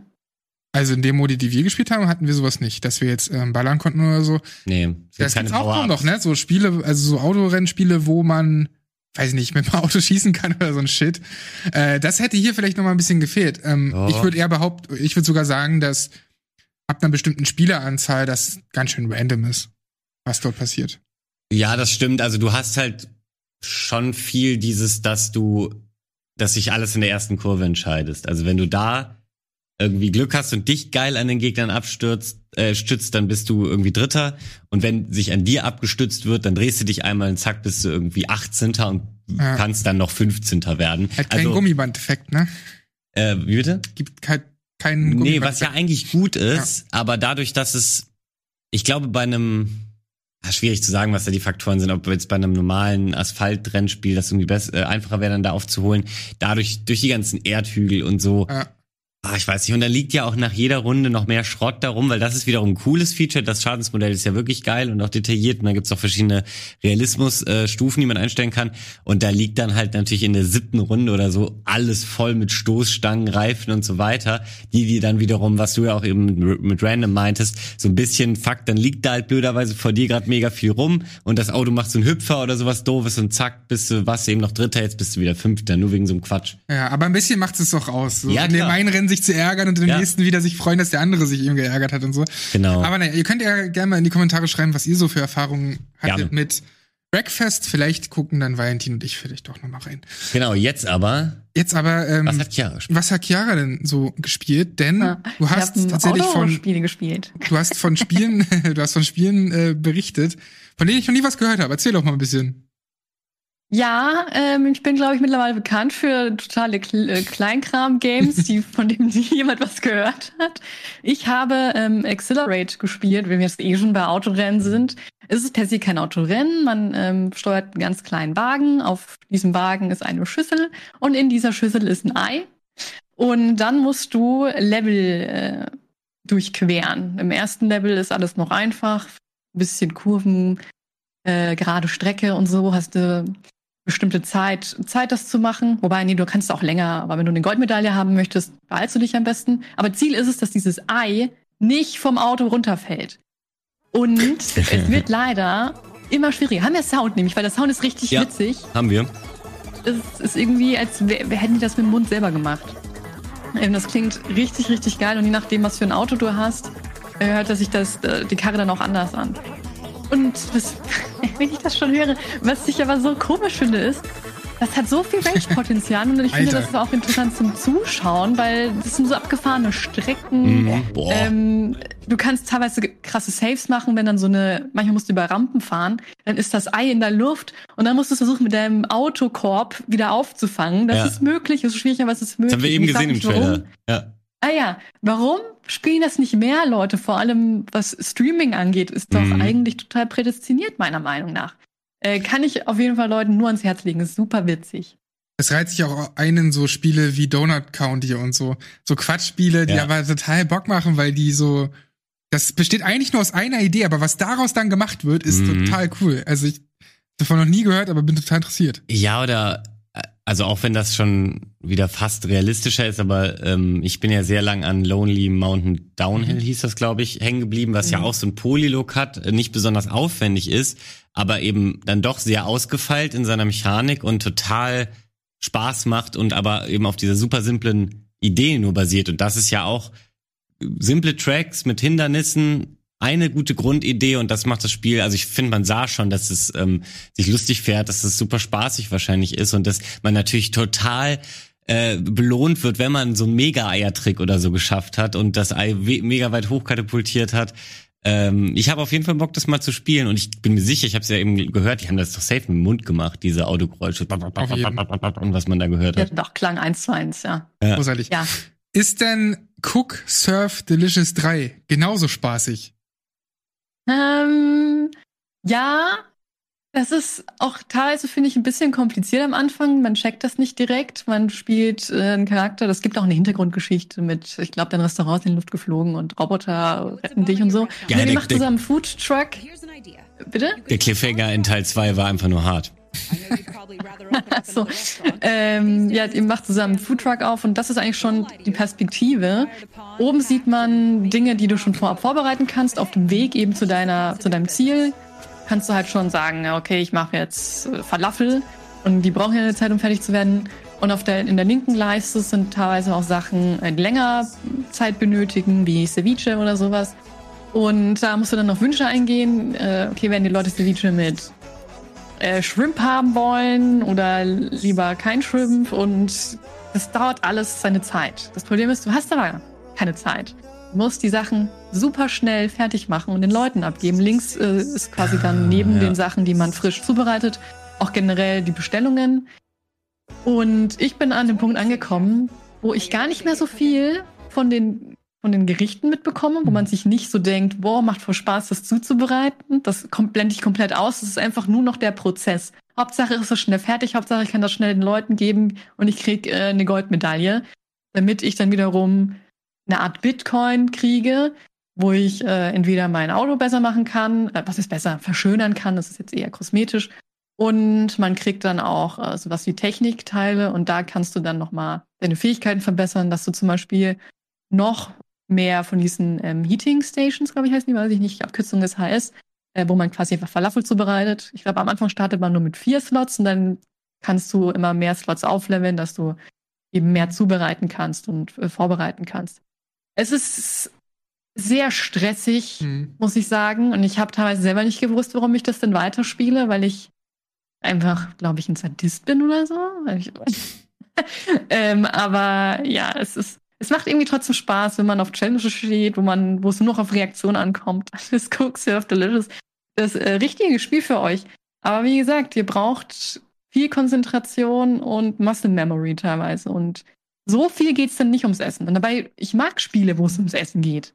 Ich spiele im Handy zum Beispiel habe ich hauptsächlich immer so Kochspiele gespielt wie Cooking Mama, weil mir das so Spaß macht, aber das ist ein bisschen chilliger. Ist sowieso ein riesiges Thema, finde ich, wie Essen überhaupt inszeniert wird in Spielen, ne? Ja. Wenn du bei Monster Hunter siehst, wie geil das gemacht ist und so. Das ist ganz, ganz wichtig, finde ich, dass das sitzt, dass das nicht so hingerotzt ist irgendwie und dann denkst du dir. Spieler, hm, toll, was soll ich denn jetzt damit? Ja, ja, da gibt's wichtige Unterschiede. Ich äh, muss zum Beispiel immer wieder die Geschichte erzählen, wie ich äh, jedes Mal an jedem Ende von jedem Asterix und Obelix Comic total Hunger bekommen habe auf ein Wildschwein, weil die, wo die da alle am Ende dann diese fettigen, riesigen Wildschweine essen, die hatten so einen geil gemalten Glanz. Weiß ich, wer das, wer das Asterix und Obelix kennt, der hat sofort dieses Wildschwein vor Augen. Und ich wollte dann, ich habe noch nie Wildschwein gegessen, dachte aber immer, ein Wildschwein ist jetzt das Geilste, das brauche ich unbedingt. Und das habe ich auch in diesen ähm, Kochspielen, wo das Essen cool, äh, coole Assets hat. Also, wo ich dann wirklich denke, so, okay, ich will das jetzt nicht nur kochen, sondern danach am liebsten auch essen. Und ich hasse Kochen im echten Leben, aber in diesen Spielen macht mir das irgendwie auch immer Spaß. Dass ich, also ich kann das schon nachvollziehen. Und das sah ein bisschen so aus wie Overcooked im Singleplayer irgendwie, oder? Also man hat ja oben auch diese, Dinger, die man abarbeiten muss. Bei Overcooked muss man das ja auch übelst schnell machen, nur halt mit irgendwie einem Partner oder einer Partnerin. Ist das so? Ja, ne, man läuft halt nicht durch Level, aber an sich, ja, man muss halt eben schnell die Sachen zubereiten. Ähm, man kann das mit dem Controller spielen oder Maus und Tastatur. Aber es ist halt das Problem bei manchen Sachen, wenn du die schlecht zubereitest, dann musst du die wegwerfen. Das geht bei der oberen Leiste. Ich kann es nur zwischen der oberen Leiste und frisch zubereitet, dass die Leiste links unterscheiden. Und was mir oft passiert ist bei der linken Leiste, wenn äh, bei der frisch zubereiteten Leiste, ähm, dass ich dann vielleicht aus Versehen mal eine falsche Zutat reingehauen habe und dann ist das ganze Gericht versaut. Aber du kannst es nicht wegwerfen neu anfangen. Du musst es dann so verkaufen. Und damit ist die Goldmedaille dahin. Du darfst keinen einzigen Fehler machen, wenn du Gold haben möchtest. Oh, das ist krass. Und ja, genau. Also teilweise ist man, glaube ich, vielleicht weniger gestresst, wenn man ähm, eben nicht auf Gold aus ist, sondern auf Silber oder Bronze. Das reicht auch teilweise. Äh, und man darf seine Gerichte vorher selbst auswählen. Das ist also smart, wenn du weißt, okay, diese Strecke wird jetzt schwierig sein, dann nehme ich doch Gerichte, die einfacher zubereit so, zu, zuzubereiten sind, ähm, wo ich nicht noch so krass auf einzelne Wünsche eingehen muss, wie, nee, ich will einen Keks mit Schokoraspeln haben, nee, jetzt will ich aber einen Blueberry che äh, Cheesecake, wollte schon sagen, Keks. Ähm, das ist nämlich immer, das ist zeitaufwendig und man muss immer gucken, dass man sich nicht verklickt. Aber ja, es ist halt stressig. Ey. Ich weiß gar nicht, ob ich so empfehlen kann. Naja, je nachdem, worauf man so Bock hat. Ne? Deswegen, wir sagen ja auch immer, für wen das eher was ist und ja. für wen nicht so. Deswegen finde ich das aber super schön, dass du solche Titel auch mitbringst, weil es mir immer so geht, dass viele kleinere Spiele, die eben auch so ganz nett sein können, total untergehen bei Steam, weil einfach die Library so riesig so oder auch im Switch Store so, da findet man sich kaum noch zurecht. Auf jeden Fall echt ähm, super schön, dass du sowas auch mal mitbringst. Wir haben nicht mehr so viel Zeit, deswegen würde ich noch mal ansprechen. Ähm, ich habe es vorhin schon gesagt, Starfield könnte vielleicht gezeigt werden auf der E3. Allerdings wird die E3 ja dieses Jahr ein bisschen anders aussehen. Bereits bestätigt sind zwar schon Nintendo, Xbox, Capcom, Ubisoft, Take-Two Interactive, also 2K und Rockstar Games, unter anderem Warner Brothers Games und Koch Media. Habt ihr denn schon gehört, wie das dieses Jahr aussehen soll? Denn sie findet ja nach wie vor nicht vor Ort statt wir befinden uns immer noch in der Pandemie. Habt ihr ein bisschen mitbekommen, was sie stattdessen vorhaben? Wenn nicht, dann ähm, lese ich das mal kurz vor quasi. Ich habe es nur überflogen, fasst doch auch gerne mal für die Zuschauerinnen und Zuschauer genau. zusammen. Also, ähm, man kann sich auf der Webseite registrieren und bekommt dann Zugang oder Zugriff auf ein Online-Portal und auf eine App. Auf diesem Online-Portal ist es dann möglich, so virtuelle Messestände ähm, zu besuchen quasi. Das sind spezielle Events, das sind VOD-Inhalte und Artikel für wichtige Ankündigungen und Spieleinformationen. Ähm, also ich sehe es so ein bisschen als, als das, was der äh, Summer of Games letztes Jahr war, dass man das alles so ein bisschen bündelt, allerdings nur auf einer ähm, Webseite. Dann gibt's so Online-Treffpunkte für alle E3-TeilnehmerInnen. Ähm, Foren werden natürlich dazu gut, wo ich mich so ein bisschen frage, um ehrlich zu sein, naja, hängen dann wirklich alle in diesen Foren ab oder benutzt man nicht nach wie vor Reset-Error und äh, was weiß ich, Twitter und Co. Na, ähm, muss man halt gucken, ob das überhaupt dann so angenommen wird. Dann gibt's äh, Gamified Show-Elemente, heißt es. Das sind die Leaderboards, die gesammelt und angezeigt werden können und die Fans ermutigen, auf möglichst viele Arten zu interagieren. Also Interaktion steht natürlich im Vordergrund und du kannst ein individuelles Profil erstellen. Darüber hinaus gibt's aber nichts Spektakuläres. Und ähm, da wollte ich euch einfach mal fragen, Fehlt euch das? Fehlt euch eine klassische E3? Fehlt euch, fehlen euch die, die, zumindest die geilen Pressekonferenzen? Ja, voll. Ich bin eigentlich nur zu Rocket Beans gekommen, weil ich mal nach LA wollte. Ja, da kam die Pandemie, scheiße. ja. Also, nee, mir fehlt das tatsächlich. Ich mag ja diese Bühnenshows. Ich glaube, die meisten wissen es auch schon. Ich stehe auf diesen Cringe da. Und dazu erinnere ich mich auch einfach noch an ähm, Zeiten, wo da mehr angekündigt wurde. Also jetzt in der Pandemie ist ja nicht nur alles irgendwie digital, sondern alles auch langsamer. Die Leute sind, glaube ich, weniger bereit, Risiken einzugehen und dementsprechend ähm, erwarte ich da auch dieses Jahr vielleicht ein bisschen mehr als letztes Jahr, aber trotzdem nicht so viel wie eine E3 früher mal zu bieten hatte. Hm. Wie ist bei dir, Chiara? Also, Weil letztes Jahr haben wir es ja so hm. erlebt, dass sich das mehr gestreckt hat und die E3 weniger Bedeutung bekommen hat es war halt nicht mehr so gebündelt in, in eine Woche. Wie hast du das lieber? Hast du lieber diese eine Woche, wo wir alle halt Videospiele und unsere schöne Videospielkultur abfeiern? Oder sagst du, ach, das, dieser Summer of Games war eigentlich ganz nett letztes Jahr? Nee, ich habe es wirklich lieber gebündelt. Also ich mag eigentlich die Präsentation. Das ist immer etwas, worauf ich hingefiebert habe. Dann bleibt man halt bis zwei Uhr morgens wach und guckt sich irgendwie Sony an. Ähm, aber man hat immer diesen Nervenkitzel. Vielleicht kommt ja dieses eine tolle Spiel, was sie ankündigen. War äh, die letzten Jahre vielleicht nicht so äh, der Fall, aber dieses letztes Jahr fand ich es echt schlimm, weil es immer so Kleinigkeiten waren. Und man hat sich halt angeguckt, weil man arbeitet halt auch in dieser Branche und will äh, sich informieren. Gleichzeitig hofft man ja doch, dass da irgendeine Perle mit dabei ist, äh, was dann meistens dann doch nicht der Fall war. Und es war mir dann wirklich viel zu viel. Also gibt mir einfach eine Woche, ballert mir alles in mein Gehirn rein und dann bin ich auch glücklicher, als das über mehrere Monate Ja. hinweg gestreckt zu haben mit Minishows, die dann gar nicht mehr so viel Bedeutung haben. Da bin ich ganz bei dir. Das hat mich auch so genervt letztes Jahr. Deswegen habe ich auch voll viel irgendwie erst später mitbekommen, weil ich ein paar Sachen verpasst äh, habe. Du, keiner von uns, glaube ich, hat, ja jeden dieser Streams dann am Ende geguckt. Eigentlich denkt man sich auf der einen Seite, naja, wenn das verteilt wird, dann gehen eben weniger Sachen unter, weil eigentlich ist es ja so, dass natürlich innerhalb von so einer Woche die großen Titel mehr Bedeutung und Aufmerksamkeit bekommen. Aber ich bin da bei euch, letztes Jahr führte es doch bei den, bei vielen oder bei einigen Titeln dazu, dass man die entweder im Nachhinein erst mitbekommen hat oder erst gar nicht, dass da doch einiges untergegangen ist. Also irgendwie liegt der Mittelweg vielleicht ein bisschen dazwischen Mhm. generell, also bin ich aber auch eigentlich für diese eine Woche, wo man das alles gebündelt hat, wo man sich Ja. trifft mit Freunden und das alles guckt und so, wo wir hier diese eine Woche haben, um, um, um jeden Tag halt irgendwie was äh, zu liefern und halt irgendwie darüber zu diskutieren, über das, was angekündigt wird. Das fehlt mir auf jeden Fall schon auch. Da bin ich, da bin ich schon bei euch. Aber was, was perfekt wäre, wenn sie diese ganze Show drumherum lassen würden? Weil teilweise gingen ja solche Präsentationen zwei Stunden oder sowas. Mhm. Und dann lieber sowas wie Nintendo oder State of Play, ein Trailer nach dem anderen oder ein Gameplay, äh, eine Gameplay-Szene nach der anderen. Und das reicht mir auch schon. Ich brauche nicht irgendwelche Leute, die das anmoderieren und sagen, jo, jetzt kommt das und das. Und die machen irgendwelche Witzchen, ja, die zum Schluss jetzt für mich persönlich nicht so witzig sind. Also einfach eine Trailer-Show, Gameplay-Show. Wobei Fand wir zuletzt, wobei wir zuletzt, muss ich sagen, bei den State of Plays und so, das schon so ein bisschen hatten, dass da die Highlights gefehlt haben, dass du halt merkst, dadurch, dass alles gestreckt wird und das heißt, okay, wir machen jeden Monat eine State of Play oder Xbox, whatever, ähm, dass dadurch auch irgendwie sich das nicht bewahrt wird für, okay, wir heben uns das auf, in drei Monaten kommen, kommt das alles, zack auf Mhm. zack, sondern, ja, hier 20 Minuten habt ihr fünf Trailer und dann ist man danach so da, hm, dafür bin ich jetzt wach geblieben oder so. Ja. Also ich bin da echt ähm, eher auf wartet, lasst es irgendwie, bereitet ein halbes Jahr lang eure E3-Präsentation vor und ballert da alles raus. Das hat Das aber hat einen Impact. Das hat auch den Grund so ein bisschen, die kamen jetzt ja auch so mega häufig, diese State of Plays.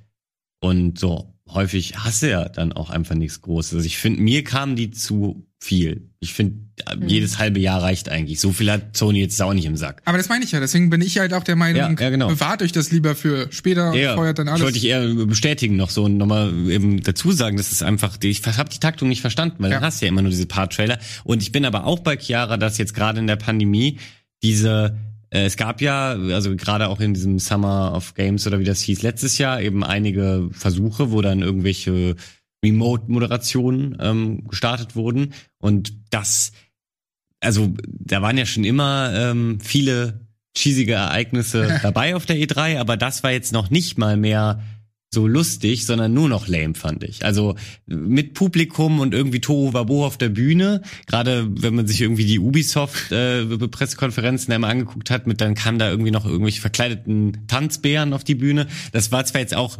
nicht das Comedy Gold, aber irgendwie war es auch Du witzig. kannst Man- dich darüber unterhalten. Du kannst Ja. da diskutieren und sagen, oh Gott, ist das cringe. es, genau, es war so eine Mischung aus so Lachen, sich Mhm. darüber ein bisschen lustig machen, aber auch noch über den Titel, der vielleicht, äh, der Trailer, der gerade zum ersten Mal erhöht wurde, während diesem Getanze noch zu reden. So, das hatte ja auch einen Grund, warum da nochmal kurz Zeit bis zum nächsten Highlight ähm, gelassen wurde. Und das funktioniert für mich so nicht mit diesen, äh, da stehen zwei irgendwelche amerikanischen, vielleicht sind die da ja bekannt oder so. Ich kenne die auch meistens, ehrlich gesagt, nicht. Die stehen dann da halt vor so einem Greenscreen und machen so Teleprompter-Jokes und die sind meistens nicht so nice. Ja, bin ich bei euch. Naja, gucken wir mal, was die drei dieses Jahr wird. Von Ja. dem, was man bisher liest, habe ich eigentlich keine hohen Erwartungen. Aber zwei Anmerkungen noch. Du hast, ähm, also erstmal finde ich, klingt das cooler und organisierter, also auch mit diesem äh, Backend-Bereich, mit äh, Pressematerial und so, was du am Anfang vorgelesen hast, also sehr übersichtlich, komprimiert, äh, was, äh, glaube ich, von aus unserer Perspektive auch sehr cool ist. Aber äh, dann hast du gesagt, Rockstar äh, beziehungsweise slash Take Two wäre schon ähm, angekündigt. Naja, take, also ich habe Take Two äh, und dann habe ich halt einfach nur aufgezählt, was zu Take Two zählt. Ob jetzt Ah, Rockstar Games okay, was haben okay. wird, steht noch nicht. Also es steht nur fest, Take Two Interactive ist da, kann auch heißen, die zeigen nur WWE 2K 20, Ja, das äh, kann 22. tatsächlich sein. Nee, nee, das schreiben wir schön in den Videotitel rein. Rockstar Games auf der E3, Fragezeichen. Da haben wir's, jawohl. Nee, weil, weil Rockstar ist ja, Fragezeichen, ey, ist kein Clickbait. Ja. Rockstar ist ja nie auf Messen. Nie. Ja. Also selbst wenn sie was krasses haben, sind sie auch nicht auf Messen. Sie brauchen das auch nicht. Nee, sie brauchen das doch nicht. Und deswegen dachte ich gerade, Moment, wenn die jetzt auf Messen sind, dann haben die sowas krasses, was sie noch nie hatten. Ja. Oder ein Mobile Game. Ey, Aber ähm, ja, nee, ich weiß nicht, ich hatte einfach drauf gehofft, dass endlich mal ein bisschen was zu GTA 6 oder so. Nee. Aber egal, Hoffnung ähm, dahin, Leider das, nicht. das dauert noch lange. Eigentlich hatten wir heute noch was zu GTA 5, wo wir gerade schon bei GTA Oh. sind. Wir haben aber leider keine Zeit mehr, großartig. Doch, wir haben noch 30 Sekunden. Na gut, pass auf, wir gucken ganz kurz in das Video rein. Ich find, man muss auch nur da reingucken. Das ist ein bisschen aufbauend auf dein Game Talk Spezial. Wer das nicht gesehen hat, zieht euch das rein, denn da geht's unter anderem um Fotorealismus in Spielen und generell Ja. äh, Optik. Und hier ist es so, dass Forscher von Intel Labs den Realismus von synthetischen Bildern verbessern wollen. Das haben sie jetzt mal mit GTA 5 gemacht. Und zwar haben sie bestehende Bilder aus dem Spiel, also aus GTA 5 genommen und mit Hilfe von echten Bildern äh, modifiziert, um anschließend die grafische Darstellung wie wir es sehen, natürlicher aussehen zu lassen. Und da wollte ich euch einfach mal fragen an dieser Stelle, wollt ihr, dass Spiele so aussehen? Ja. Nein! Ne, danke, Chiara, weil das sieht le leider zu sehr nach Realismus. Ich will Realismus nicht. Ich, ich tauche in Videospielwelten ab, weil sie anders sind als das, was ich jeden Tag sehe. Und deswegen bin ich da voll. Wenn es so aussieht, dann kein Fotorealismus mit mir. Tut mir leid, Valentin. Tut mir Scheiße, leid. dass wir jetzt keine Zeit mehr haben. Hätten wir echt noch so drei Minuten gehabt, hätte ich jetzt live in der Sendung Michael Reinke angerufen. Weil mit dem bin ich mir einig, uns ist das immer zu bunt. Dieses ja, aber das linke ist doch Bild. scheiße. Jeden Tag seht ihr das so wie. Das sind sogar deutsche Städte, die sie genommen haben. hab Ja, ich weiß, gelesen. ich weiß, ja. Das ist doch lame, Alter. Ja. Fahr durch deutsche Städte, Aber- dann hast du das. Ja, aber ich will ja, dass die berechnet werden. Das ist ja das Geile daran. Deutsche Texturen. Nein, Quatsch, aber das ist, das ist einfach dieses, dieser Grünstich. Es ist Komm, wir ja, rufen jetzt Micha Reinke. an. ja, nee, Moment. Aber es ist ja nicht nur das Color Grading. Da, das muss man dazu noch sagen und dann sind wir auch fertig mit dem Thema, weil das würde viel zu weit ausufern jetzt. Wir haben alle unsere Meinung gesagt. Ihr findet ich das, gesagt, wir können Micha anrufen. äh, ihr findet das nicht geil, ne? Wir haben keine Zeit mehr. Guck mal, was da Ach steht. so, da steht. Okay, warte, ich ruf ihn an. Ich ruf Ja, ihn ja, an warte, ich mach schnell. Ich bin schon dabei. Achso, du bist schon dabei. Ja, aber das ist doch. Ist zurzeit nicht erreichbar. dich- Scheiße, er ist nicht erreichbar. Würdet ihr euch noch trauen, dann in GTA Leute abzuballern, wenn die alle aussehen wie echte Menschen?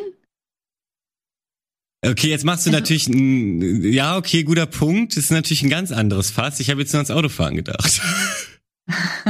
Ja, gut, Autofahren ist halt, ja, was Ist anderes gehe ich von aus, aber ich rede halt wirklich von äh, spielerischer Immersion. Was ich möchte halt nicht dann mit dem Auto Menschen überfahren. Aus Ja. Versehen passiert das meistens. Ähm, oder sonstige Dinge. Also ich meine, die Folterszene in GTA 5 im Fotorealismus? Nein, danke. Nee, auf keinen Fall. Okay, stimmt. Da hast du recht. Das ist tatsächlich ein ganz schöner Downer dann. Ähm, aber wa- warum ich, Downer. warum ich GTA 5 da ein gutes Beispiel finde, ähm, ist, dass die ja eh immer mit ihrem Detailgrad ähm, schon versucht haben, den maximalen Realismus zu erzeugen. Also Rockstar selber hat ja diesen Anspruch tatsächlich schon. Und viele haben in den Kommentaren unter genau diesem Video ähm, auch geschrieben, es ist quasi GTA 5 pu- plus äh, äh, grünes Color Grading gleich GTA 4. Weil man sieht so ein bisschen daran, das haben sie mit dem Color Grading bei, äh, bei GTA 4 versucht. Da haben sie ja, äh, mit allen Punkten, auch Ragdoll und so weiter und so fort, den realistischsten Ansatz überhaupt gewählt. Hat auch viele gestört. Ich fand's äh, somit das beste GTA-Spiel deshalb. Ähm, aber es ist wirklich eine Streitfrage. Entweder man will, glaube ich, eine, eine, eher eine Fantasiewelt äh, oder man hat genau Bock auf diesen Anspruch. Das können wir hier auf jeden Fall nicht mehr fertig diskutieren. Ich will nur noch abschließend sagen, es ist eben nicht nur das Color Grading, was so irre ist an diesem Algorithmus. Hier gibt's auch äh, die versuchen das zu erklären, aber niemand versteht das. Das aber, so aber das Geile ist halt einfach, dass sie eben, und das siehst du auch, wenn du dir die Bilder wirklich, wenn du das Video kurz mal anhältst in diesen Vergleichen, ähm, dass äh, der ganze Straßenbelag und auch die Autoreflexion, die verändern sich Bild für Bild. Und was man dazu sagen muss, es ist eben noch nicht so eine Mod, die kannst du installieren, dann kannst du es jetzt so spielen, sondern die Bilder, das ist eine, eine Aufnahme und die wurden dann wiederum danach nochmal wodurch gerechnet. So habe ich das zumindest verstanden. Ich glaube, das ist noch nicht in Echtzeit. Aber korrigiert mich gerne, sehr gerne. nee, ey, das Ding ist, weil wir ja keine Zeit mehr haben, wir haben gerade versucht, rein anzurufen, der ist bei über zwei Wege nicht rangegangen, ein schwer beschäftigter Mann. Aber wir können ja an anderer Stelle das fast nochmal aufmachen, denn es gibt ja sowas wie das Project Mara von ähm, Ninja Theory, die eben auf der, die haben es ja schon mit Hellblade gezeigt, wie, wie toll so Umgebungen aussehen können und so, obwohl du ein kleines Entwicklerstudio hast. Ja. Und ähm, Fotogrammetrie, Fotogrammetrie ist ja da ein, äh, ein, ein großes Thema, was das angeht. Und das wollen sie eben umsetzen mit dem Project Dreadnought und darunter eben auch Project Mara. Da wird man einiges sehen, was sie dann eben auch bei Hellblade 2, was ja dann hoffentlich sah bald mal ja veröffentlicht wird. aus. Genau, das Ja. soll ja alles Ingame gewesen sein. Das heißt, da wird auf jeden Fall was in die Richtung kommen. Wenn du es aber wie bei Hellblade machst, dann bin ich schon auch bei dir, weil das ist eine, eine fantasievolle Welt, die von äh, Farben und einen geilen Artstyle und so lebt. Dann sieht das bestimmt cool aus. Wenn du mir GTA 5 gibst, so wie halt Los Angeles aussieht, dann finde ich's lame, um ehrlich zu sein. Ja, okay. Ja, das kann ich auch ein bisschen nachvollziehen auf jeden Fall. Ich will ja, dass es drüber ist. Ja. Auch optisch, weißt du? Ja, ich würde sagen, ähm, Chiara gebühren die letzten Worte dazu, wenn sie überhaupt noch welche hat. Ich will nur Ach ganz so, kurz darauf ja, verweisen, genau Mhm. darüber Fotogrammetrie und so habe ich eben im letzten Game Talk äh, Spezial einen Monolog geführt und eigentlich nur über Steine geredet. Zieht euch aber trotzdem rein, weil da ähm, jetzt haben wir keine Zeit, das so auszudiskutieren. Und wenn ihr mehr sehen wollt, dann schreibt es hier und auch in den Gentalk Spezial in die Kommentare, weil dann können sich auch mal irgendwie Reinke und Valentin noch mal Battlen. Betteln und, und ich sagte, nee, Nee, nicht. was? Wir sind ja einer Nee, wir Meinung. sind einer Meinung. Ich- Chiara und ich sind dann auf der anderen Seite oder so, Stimmt, wenn ihr Bock so. habt. Aber Ja, Euch ja. will ich betteln. dir gebühren die letzten Worte. Ich sag trotzdem schon mal Cool, vielen, dann vielen können Dank ja fürs gar nichts Zuschauen. mehr, dann können ja gar nicht mehr dagegen was sagen. Cool. Ich habe mir mich Love, Death and Robots angeguckt, die zweite Season, und da gibt's eine Folge mit einem Charakter, der ist Snow, das ist so in der Wüste. Und da sehen die Charaktere für mich total realistisch aus, aber man merkt trotzdem, ah, das ist aber, es ist nicht echt. Und das ist für mich die perfekte Mischung. Ich möchte nichts total Realistisches haben, aber so etwas, was, wo man sich so die Frage stellt, ist das jetzt echt? Das ist für mich perfekt. So. Sagt mir eure Meinung in den Kommentaren. Was ist für euch perfekt? Und sonst, ja, verabschiede ich mich auch. Ah, ich will zu keinen Antworten, aber das waren deine letzten Worte. Nein, Schnitt! Schnitt, Schnitt. Okay, vielen, vielen Dank fürs Zuschauen, Leute. Äh, haut rein, bis zum nächsten Mal beim Game Talk. Ciao.